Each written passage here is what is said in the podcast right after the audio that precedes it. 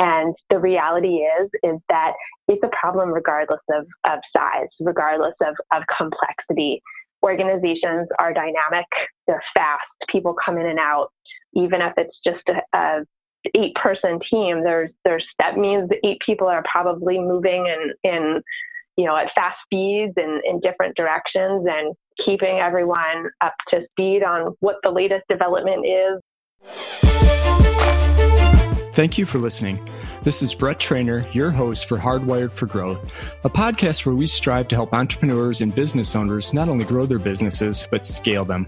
We do this by having conversation with industry experts and the entrepreneurs who have successfully scaled their own businesses. Statistics show that only five percent of all startups ever achieve annual revenue of a million dollars, and less than one percent actually reach ten million. Our mission is to help more than double the number of companies that reach each of those thresholds. The voice you heard a moment ago is that of Diana Finley. Diana is the co-founder and client journey leader of the Interview Group. She has almost twenty years of experience in sales and marketing effectiveness. She is passionate about helping companies improve their ability to consistently communicate their messaging and positioning across all customer touchpoints. In this episode, Diana helps us break down how and why growing companies absolutely need to make sure the entire organization, both online and offline, are consistent with brand messaging and positioning. I also put her on the spot as we discuss how Interview incorporates their own best practices as their business is growing quickly. Questions and topics we cover in today's episode are why consistent messaging is a key component in growing a business, why it is critical to get employees confident in the brand messaging and positioning, and how Apple gets it right, how to most effectively launch new products and or features and benefits, how fast-growing Interview is drinking their own wine or eating their own dog food, depending on your, your preference, how they hold themselves accountable for consistency in their own messaging, and plus much, much more. Now, on to the intro.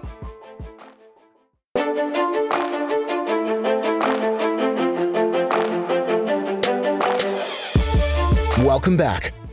You're listening to Hardwired for Growth, a podcast dedicated to helping entrepreneurs and business owners who are looking for sustainable and scalable growth strategies, led by your host, Brett Trainer.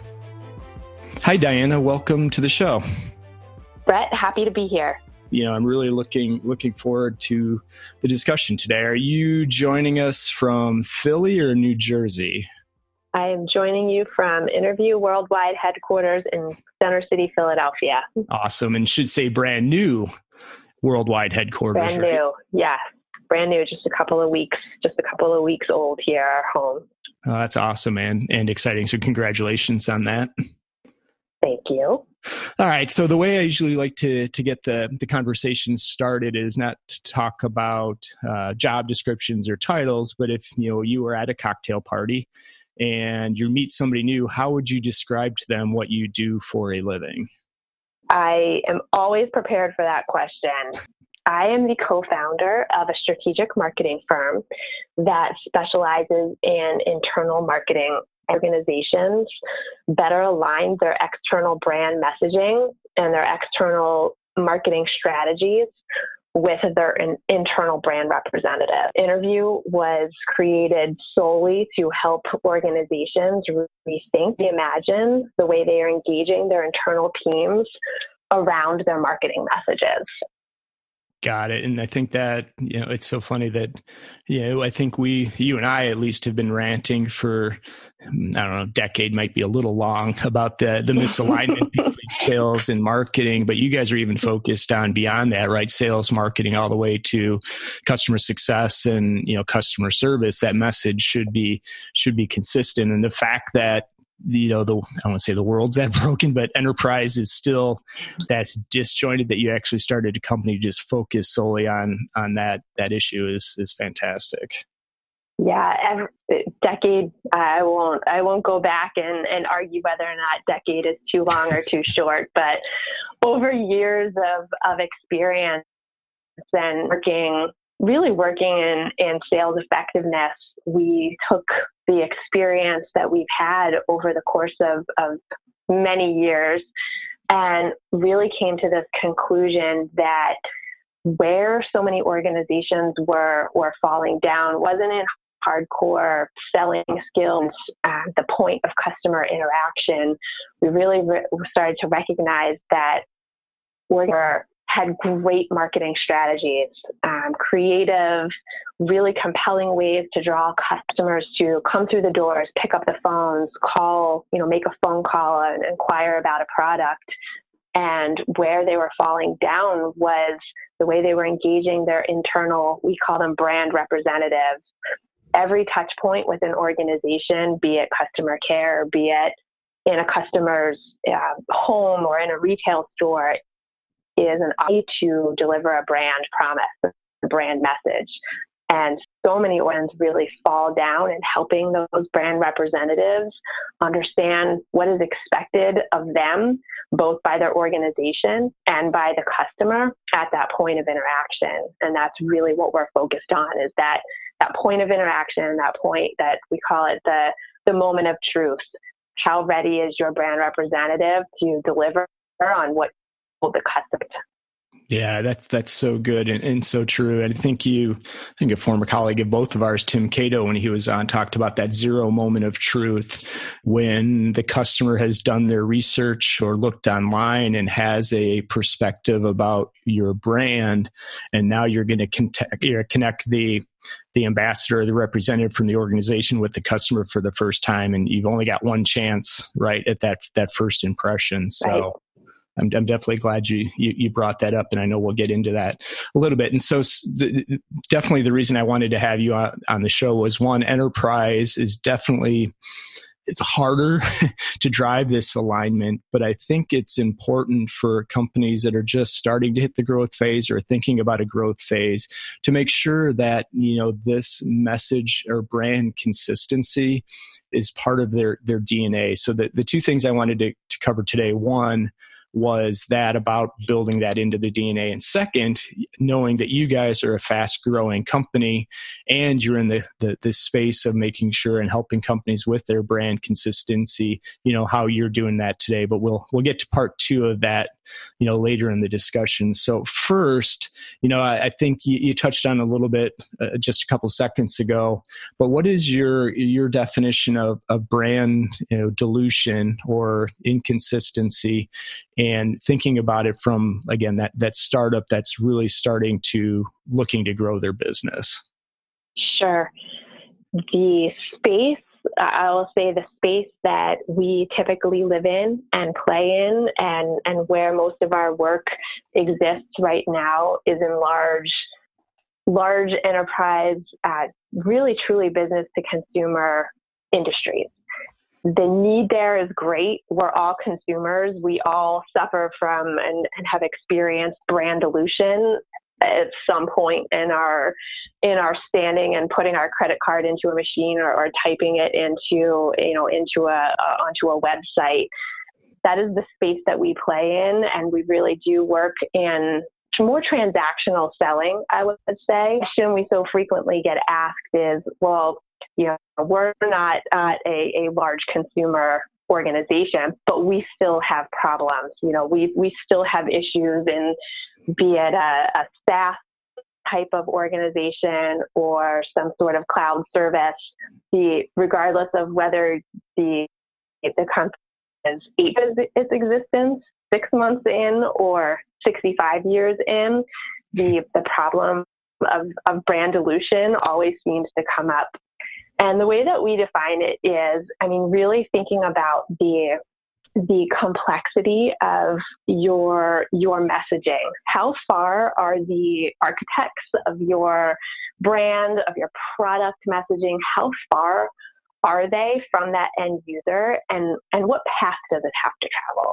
Whether it has to travel down the hallway to uh, a room of inbound sales, uh, you know, inside sales call representatives, or through an ecosystem of distributors and wholesale partners, ultimately to a, a retail location that is, you know, branded with a different name than, than the one on the product, the dilution happens. How much and where is is really an sort of an organizational, individual problem, but the brand certainly, the, the message, we call it the game of telephone. And in a game of telephone, whether there's three people or there's thirty people, you're likely to have some distortion of the message as it goes from, from node to node.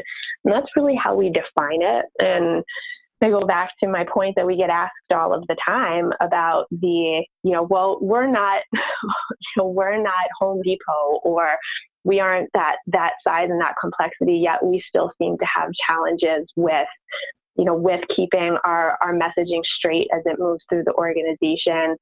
And the reality is, is that it's a problem regardless of, of size, regardless of, of complexity.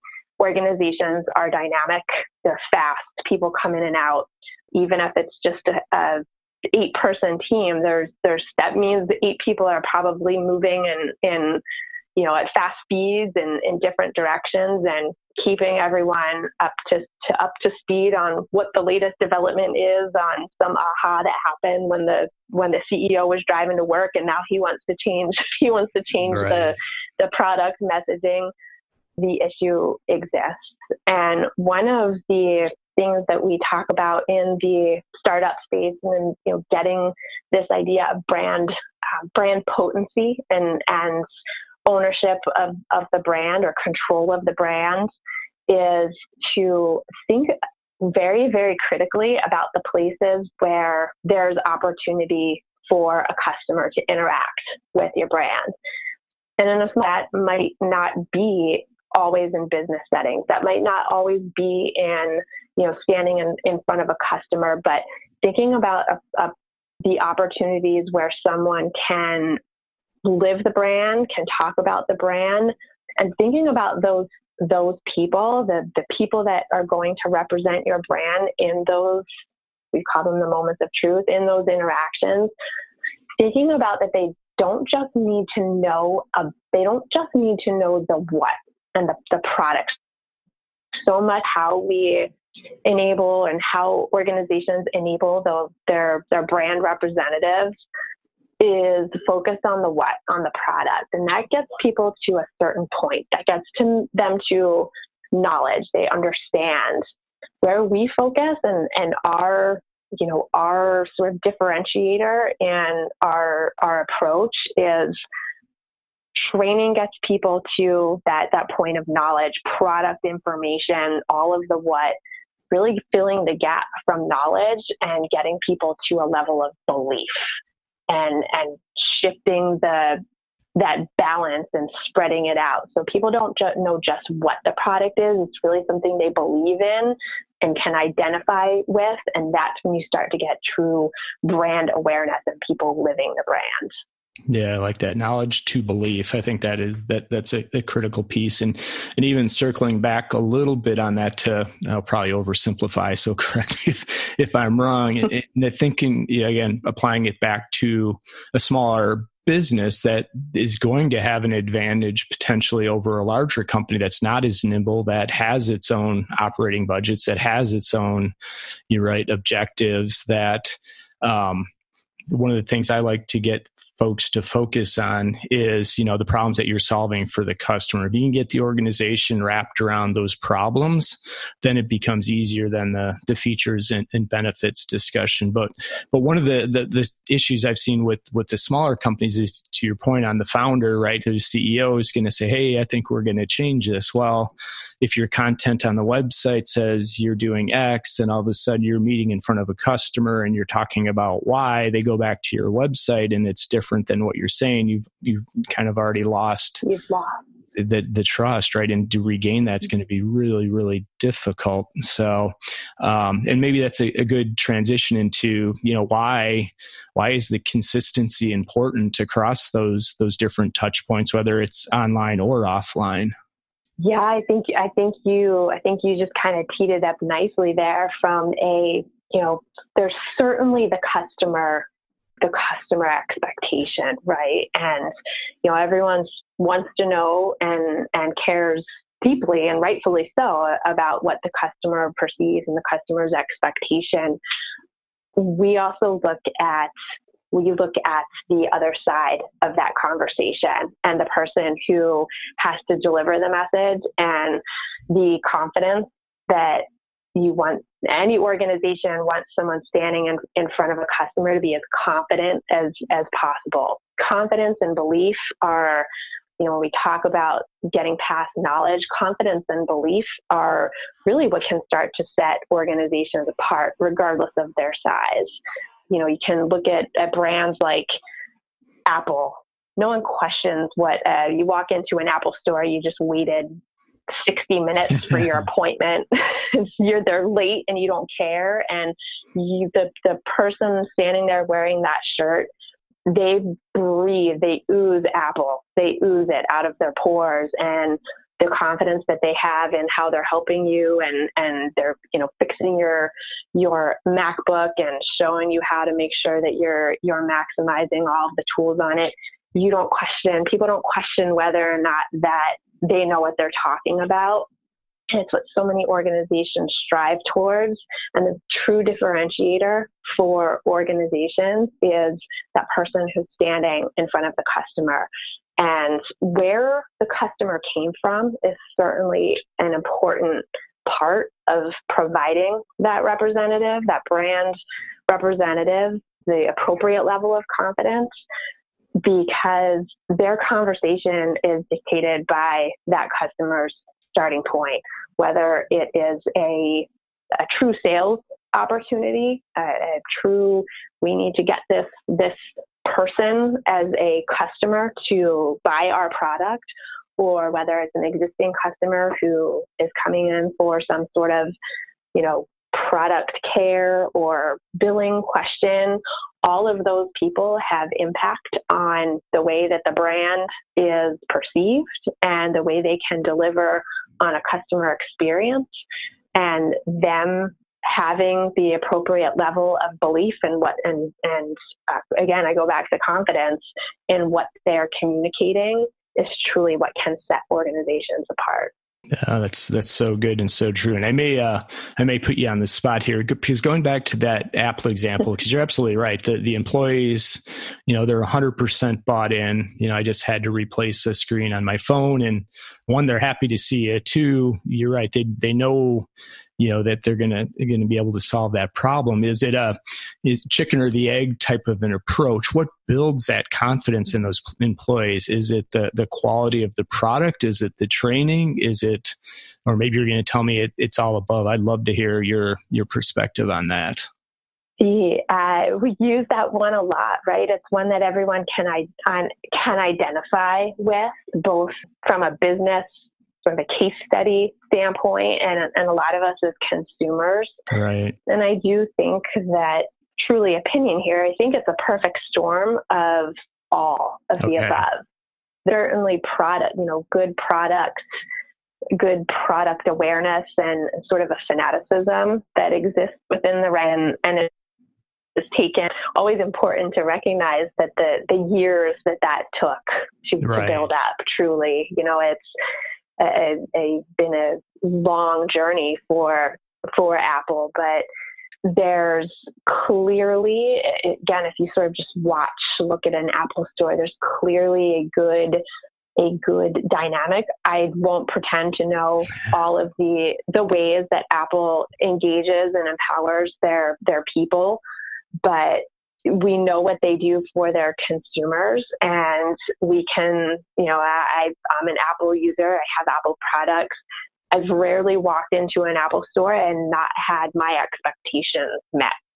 So there, there's something in there that they get that allows them to connect the, you know, amazing creative commercials that I see on T V and my expectations for a product, and the way that the, you know, could be a an eighteen-year-old sales associate or a seventy-five-year-old sales associate, you see, you really do see the full gamut and have my expectations met. Those are good representatives of the brand. They understand what they're what they're supposed to deliver, and and have confidence in in their part in the conversation. Yeah, no, you're, you're absolutely right. And they do believe in, in that product. Maybe this is a little off topic, but it reminds me, I was just reading a book not too long ago, and maybe Joe Pine or somebody else, I'll add it to the show notes, but he's talking about essentially there's going to be two types of companies in this world, one that saves us time and one we want to spend time with. And, you know, Apple strikes me as one of those companies that you want to spend time with. Yeah. And that's hard to do. Really. So it's a yeah. interesting perspective.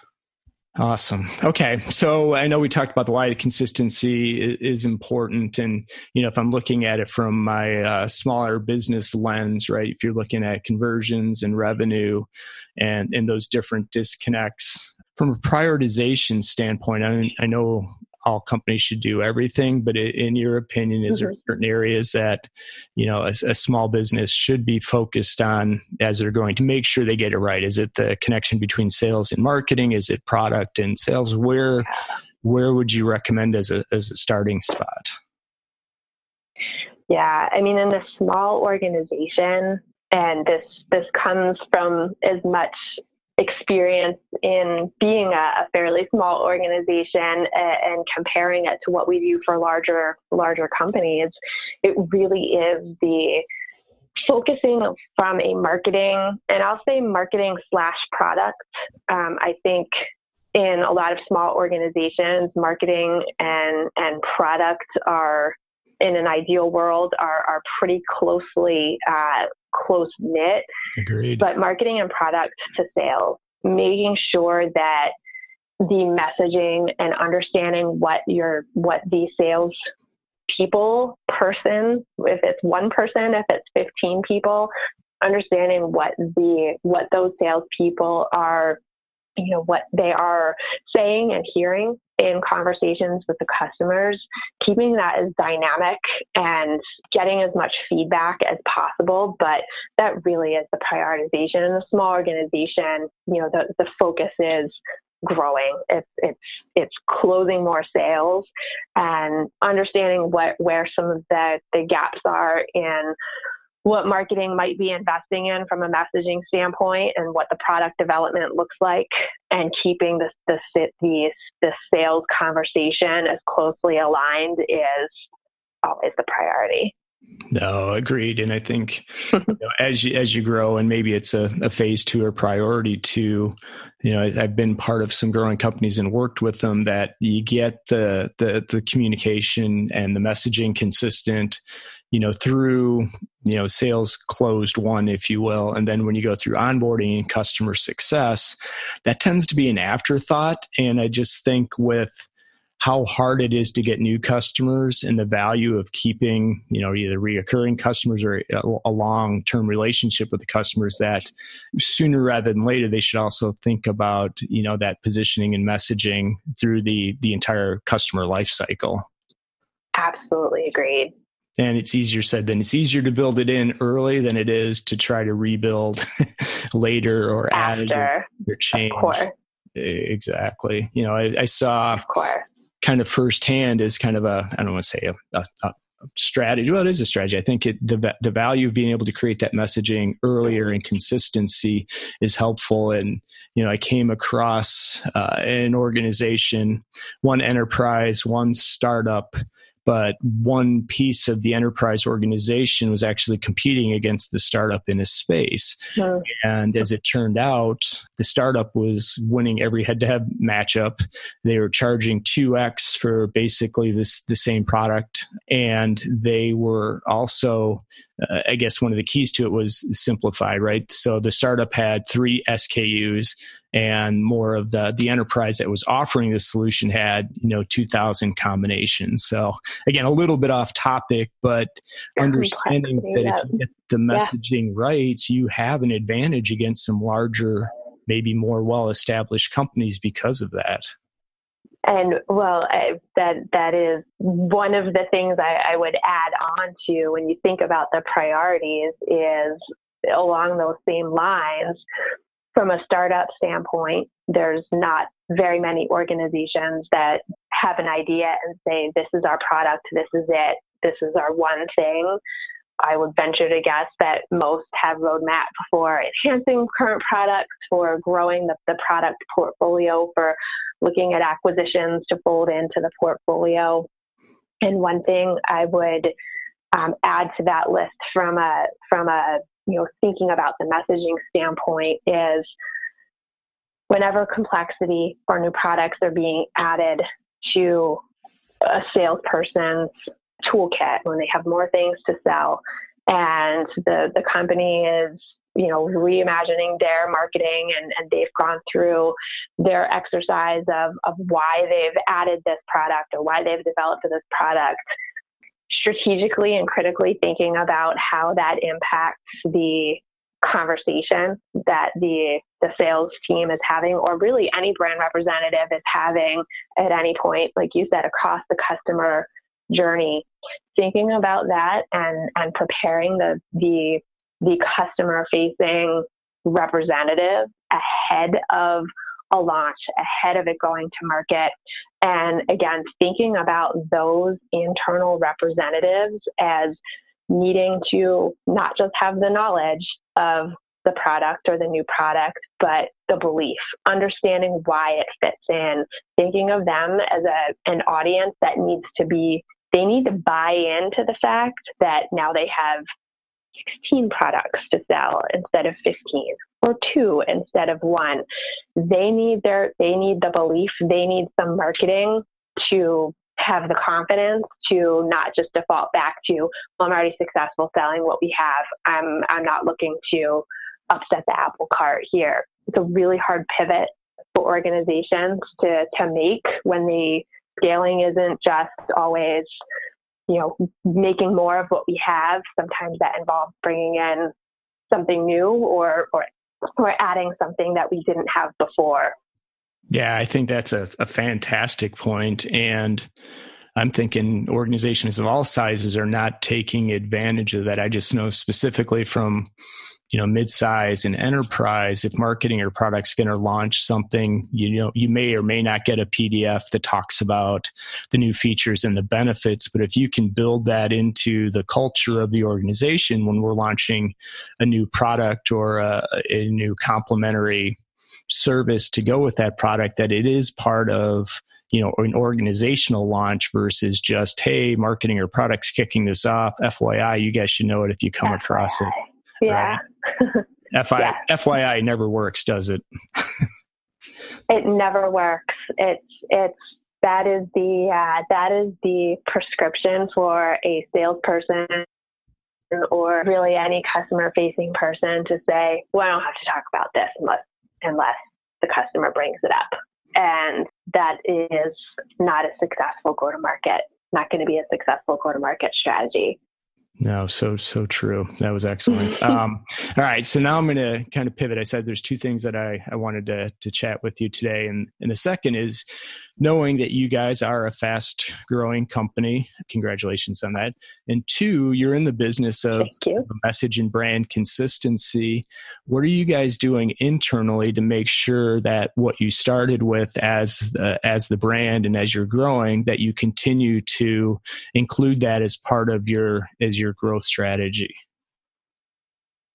Yeah, it's a great, it is a great question. It's a, It's definitely an interesting seat to sit in, to, you know, to be a, a, a small startup, but yet see the world in, in complexity. And um, because so many of our, our clients and, and the work that we do is in these large business to consumer organizations, and we'll go back to the years of experience, one of the things that we developed as part of, of Innerview is a tool to help us in our client de- delivery and actually help us measure the brand dilution. Um, we went through a whole exercise. We, we recently published um, a study with uh, with a research partner with Focus Vision to help. We wanted to make sure that we were we were right in what we were sort of anecdotally seeing with our own eyes with this idea of, you know, the brand message is falling apart. And so we developed this tool, we call it the Brand Transfer Study. And um, it's what we use to help us to help us know how to better message to the internal brand representatives. Helps us with our clients. We can put together an internal campaign to help keep the, the message in, intact as it moves through the organization. And after we got it, I'll say got the, the minimum viable product ready, was take it ourselves. We made sure we're, we made sure that we took it ourselves, and we made sure that uh, we make sure we've we've actually grown quite a bit in the last. We've added some new team members in the last couple of months, and we're continually having new people take it, making sure that what we are saying, even you know, we're we're less than fifteen people, but in an organization of less than fifteen people, everybody has to sell. Everybody has some opportunity to stand in front of a, a client at some point in time, and we need to make sure that we are we are all saying the same thing, and that we all believe that the problems that we are solving for are the same, and, and we have the confidence to stand there and, and talk about what we do and make sure that it, it matches the, the messaging that we're also investing in. So um, from a so that is at a the most literal level, we we do what we do to our clients. Yeah. Um, on a more I guess more sort of functional and practical level, we really do look at uh, we try to be very maniacal about our marketing strategy, and we're again we're we're less than fifteen people, but from a marketing standpoint, making sure that campaigns that we are executing, the messaging on our website, um, keeping the the functional stakeholders for those those two departments, for those two areas of the organization, making sure there's accountability to uh, is what our website says, is that what we're actually doing for our clients, really having some some of those gut checks. The beauty of the small organization is that we don't have to get a ton of people in a room or set meetings and, and do really do, you know, anything too cumbersome other than to make sure that we really are checking that. Like some, we call them our little gut checks, or is that what we say, is what we say we do, what we're doing. And um, it's a mind, it really is at this size, more of a mindset than an operational. Yeah, no, that that that's so true. And I, I like the fact that the accountability is a big piece of it, right? I think that is even beyond mindset. It's to say, hey, this is a company, this is what we're doing. We're going to hold each other accountable to make sure we do it. Granted, as you get bigger, it's, it's going to get more difficult. But I just want to go back to two things that, you know, I think... You know, you talk about fifteen people not being that big, but you also referenced, you know, the game of telephone with three people, that the, the message can get distorted sometimes. So if you're five X that, there's already the, the opportunity. So I love the the accountability aspect of it. And two, I want to go back and, and touch on the, the research. And I probably should have d- done that earlier, because it really was eye-opening. And again, it was more geared towards larger organizations. And I think historically, the one stat that I used all the time, because it was the one verified, that if sales and marketing aren't aligned, even though nobody's really defined what what align means, you know, is costing you ten percent of top line annual revenue. But what your study actually showed was there's opportunity costs much deeper, much broader, that if you're a smaller company may not be as noticeable, but if you can clean up and build that into your process, you know, I, I think I think it's a good read for anybody, no matter what size, just to understand and what the financial impact of this this dilution or, or disconnect is. Yeah, the, the the organizations that can set themselves up to begin to scale and have some understanding of their places where they can capture revenue back from from a marketing spend. Most organizations this day, whether it's on S E O or it's on social, there's a marketing spend out there. There there's messages going out, and the ability to set yourself up from infancy to make sure that you are thinking about the truly differentiated places that some of that marketing can be captured is really what we're talking about. Speaking about the person who has to actually stand or interact or, you know, take a phone call from the customer who got that message. Is organizations that we work with are so big and have, have so much complexity that going back to that point of interaction is there's, there can be pain in it. It, it involves a lot of, a lot of people, a lot of, a lot of parts of the organization, but for a smaller organization to be able to think about those things from the outset, I would say that every single one of our clients, you know, wishes it was something that they wishes something they could go back and, and figure out how to inject into the D N A for sure. Yeah, that, that that's so true. And I think that's actually a really good point to uh, kind of wrap up this this portion of the discussion. So what I'd like to do now is turn it more back on you so the audience gets to know you a little bit better. And this is what we call uh, kind of the closing time round, little rapid fire, maybe not super rapid fire, but a few quick questions just to, to get your perspective on a couple of areas. So if you're ready, uh, let me know and we'll get started. Sure. I'm ready. All right. All right. So first question is, what do you like to do when you're not helping other businesses grow? Well, I am a pretty avid runner. So I like to be running, and I've recently in the in the last year with some very dedicated efforts gotten my kids to the park. I have a, an almost eleven year old and a son, and just starting to be able to run with me where nobody or we have to like ride to go home. So That's um, awesome. I find I find time for that. I'm a pretty big beach fan, so this is my favorite time of year as well. Running on the beach is like my, that's like heaven. But uh, I'm a I'm a big summer fan, so I'm I'm in my glory right now. Oh, that's awesome. Yeah, especially Philadelphia and, you know, heading while we are in the heat, we finally transition from we are all like spring into to summer. So I'm with you. I like the heat. I like the humidity.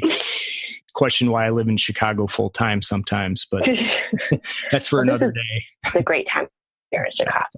All right. So the second one is a, a two-part question. It started as a, a single question, but got some feedback from some of our listeners that why I wasn't asking our guests, you know, kind of what, what they're reading these days. So, so part one is my original question, which was, you know, what is one thing that you would highly recommend? It doesn't have to be a book. It could be, you know, anything. It could be a sure. movie, an activity, anything uh, that strikes you as you would highly recommend.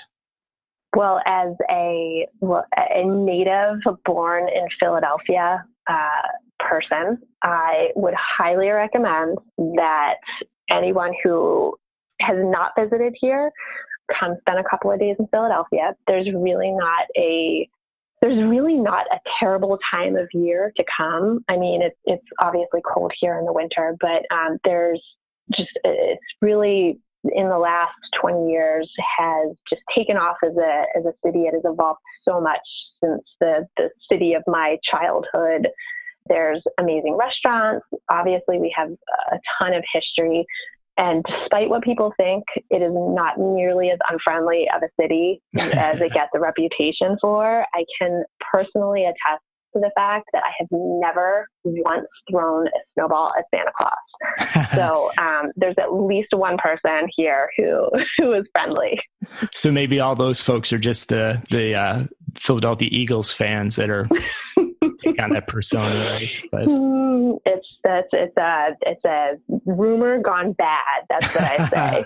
Exactly. Nobody to hold it in check. It's you know perception is reality. So good insight. To be honest with you, I. been just briefly to Philadelphia, but that's not a city I've spent a lot of time in. So that's a, a great recommendation. So part two, now you may not have anything based on starting a new company, kids, running. Is there a, a book you've recently read or a podcast that you've been listening to that you would recommend to folks? Well, I will tell you, I am reading right now, um, and it's it's been an ongoing. I've been reading it for uh, a couple of months. I'm I squeeze it in here, but I'm reading, um, it's called Quiet by Susan Cain. Okay. And it is, the book's about three years old, I believe. I think it was published in, in twenty sixteen. And it's a New York Times bestseller, and it's a really interesting book on a couple of levels. For anyone, I think, just in our society today, it's really uh, applicable, but it's also from a, a business standpoint and a leadership standpoint, and you know, having to work with, with people with different personalities and sort of interpersonal communications. The concept of the book is, I think that the subtitle is something about, you know, being an introvert in a world that can't stop talking, or, or something along those lines. And it really is about, about the sort of the misconceptions around introverts and the perception and, and how the perception has grown that talking is knowledge. And it's just really fascinating. It's a fascinating read. There's tons of research cited in it from going, you know, back into the early twentieth century. So it's uh, it's a really, I'm very much enjoying it. It's definitely a read it with a, you know, a pen or a highlighter and, and make notes book. Oh, that that's awesome. And I'll list it in the show notes too. So if folks are, are looking for that title, and that's something I'll add to my, uh, my ever-growing reading list, but yeah. Thank you for, for that. And last but not least, we call this last call. What is your drink or beverage of choice?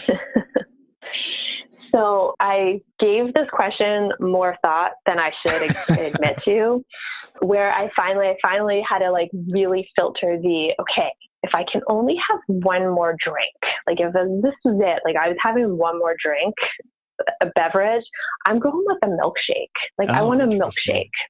Nice. All right, Diane, is there anything else that you, you want to discuss before we wrap this up? No, I, I appreciate the time, love the, the conversation and, and discussion as always. Awesome. And keep us posted, and I'll keep the listeners posted on your progress as you guys continue to uh, skyrocket through this journey. And maybe we'll have you back on another six or twelve months to, to give us an update to where you guys are. I always like to share the success stories of folks that have moved from that, you know, kind of the steady state into to growth mode, and, you know, what's working and what, what's not working. So definitely appreciate the, the time today. And if anyone's interested in learning more about you and the work you guys do at Interview, what's the best place for folks to find you? They can check us out on our, our website. Is um, it's actually interview group dot com, and that's I N N E R V I E W group dot com. And uh, we were pretty active on, on LinkedIn as well. You can follow us on, on our LinkedIn page. And don't forget the podcast. And I should mention that we have a podcast. Yes, I would. John Gall would kill me. Our podcast is Brand Interactions. Brand Interactions. You can find us on on the Apple Store. You can find us on on Android. Brand Interactions. It's hosted by one of my my partners here, John Gall, and we have some great great guests and some great stories that have been shared about how organizations are are working on the stuff that we've talked about today. Excellent. And I would highly recommend that. And I'll link to it in, in the show notes, but it's definitely, definitely worth a listen. So again, Diana, thank you so much for your time, and we'll look forward to catching up with you in the future. Thanks, Brett. It's been great. All right. Take care. You've been listening to Hardwired for Growth. To ensure that you never miss an episode, subscribe to the show in your favorite podcast player or visit brett trainer dot com. That's B R E T T followed by his last name, T R A I N O R dot com. Thank you so much for listening. Until next time.